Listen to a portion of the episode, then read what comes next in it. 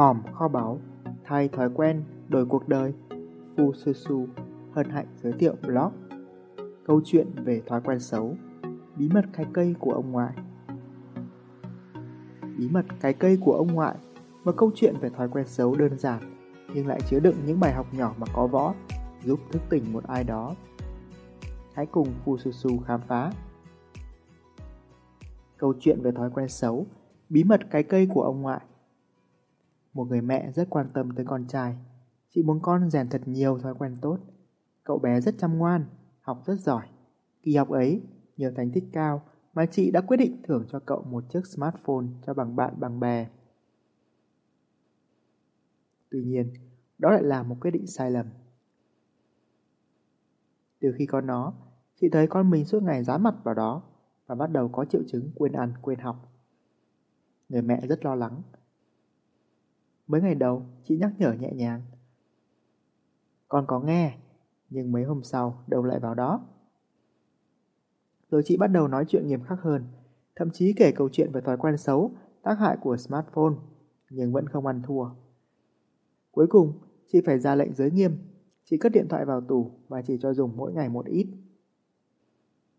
Cậu bé ngoan ngoãn nghe lời. Vài tuần trôi qua, chị quyết định thử con trai.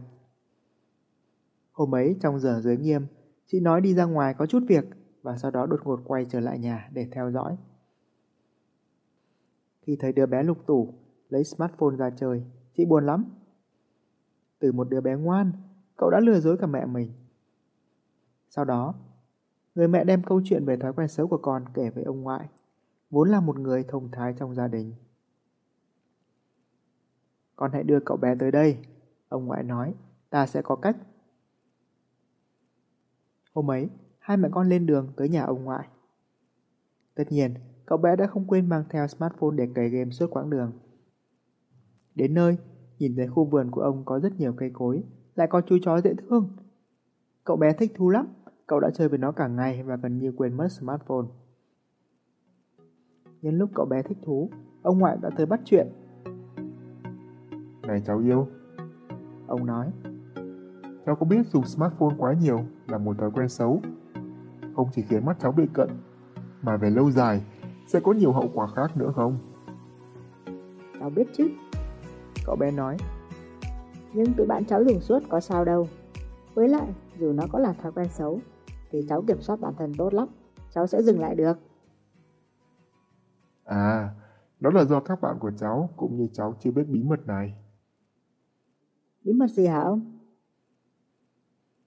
Cháu có thấy cái cây dại nho nhỏ kia không? hãy nhổ nó cho ta. Cậu bé nghe lời, liền chạy tới cái cây dại, nó mới nhú lên được một găng tay. Cậu nhổ lên, chạy lại đưa cho ông. Tốt lắm, giờ cháu hãy nhổ cho ta một cái cây trong bụi đằng kia. Cậu bé nghe lời, liền chạy tới bụi cây và nhổ một cái cây. Cái cây này to hơn, nên cậu hơi mất sức một chút. Nhưng rồi cậu cũng nhổ được. Tuyệt lắm, giờ mới là thử thách nè. Cháu hãy nhổ cho ta cái cây chỗ con chó đang nằm kia xem. Cậu bé nghe lời, liền chạy tới chỗ đó. Cái cây này khá cao, cao ngang người cậu. Sao cậu tin là mình vẫn nhổ được? Thế là cậu lấy sức bình sinh để kéo lên, nhưng không nổi. Cuối cùng cậu đành chịu thua. Không nhổ được ông ạ. Mà bí mật của ông là gì mà cháu bắt nhổ cây thế này? Ông ngoại mỉm cười và nói. Thói quen xấu giống như những cái cây. Khi còn non, dễ yếu ớt, cháu có thể dễ dàng nhổ bỏ. Xong chúng càng lớn, cắm rễ càng sâu, sẽ càng khó để nhổ. Hãy tưởng tượng một ngày nào đó, thói quen xấu của cháu lớn như cái cây đại thụ đằng kia mà xem. Cậu bé như sực tỉnh, cậu thốt lên. Trời ơi, nếu vậy nó sẽ đè bẹp cháu mất, cháu sẽ không thể nào nhổ được. Sau hôm đó, cậu bé đã nhờ mẹ bán smartphone để mua một chú chó và mấy chậu cây cảnh. Giờ đây mỗi khi học bài xong, cậu giải trí bằng cách chăm sóc cây và chơi với chó. Câu chuyện về thói quen xấu này cho ta bài học gì? Một, giống như cái cây, càng lớn sẽ càng khó nhổ bỏ. Thói quen xấu càng để lâu thì sẽ càng xấu. Thời điểm tốt nhất để bỏ một thói quen xấu là ngay từ đầu hoặc ngay bây giờ trước khi quá muộn. 2. Thói quen xấu sinh ra để thỏa mãn một nhu cầu có thực nào đó. Trong câu chuyện về thói quen xấu bên trên, nếu không có cây để chăm, không có chó để chơi, thì rất có thể cậu bé sẽ quay trở lại smartphone để giải trí khi về nhà. 3. Thay đổi một ai đó, nếu nói nhẹ, nói nặng, thậm chí chia sẻ cho họ câu chuyện về thói quen xấu, các hậu quả khôn lường mà họ vẫn không nghe. Điều đó có nghĩa là họ cần trải nghiệm, tự họ phải nhận ra tác hại của thói quen đó. Còn bài học của bạn rút ra sau câu chuyện về thói quen xấu bên trên là gì? Hãy comment trên blog Fujitsu. Trước khi chia tay, Fujitsu có món quà tặng bạn, chính là phiên bản hoạt hình của câu chuyện trên. Tuy bằng tiếng Anh, song nó là phiên bản đơn giản hơn nên cũng rất dễ hiểu.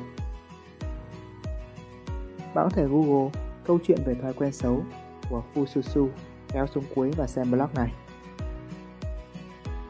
Suy cho cùng, kết quả cuộc đời bạn là do thói quen mỗi ngày.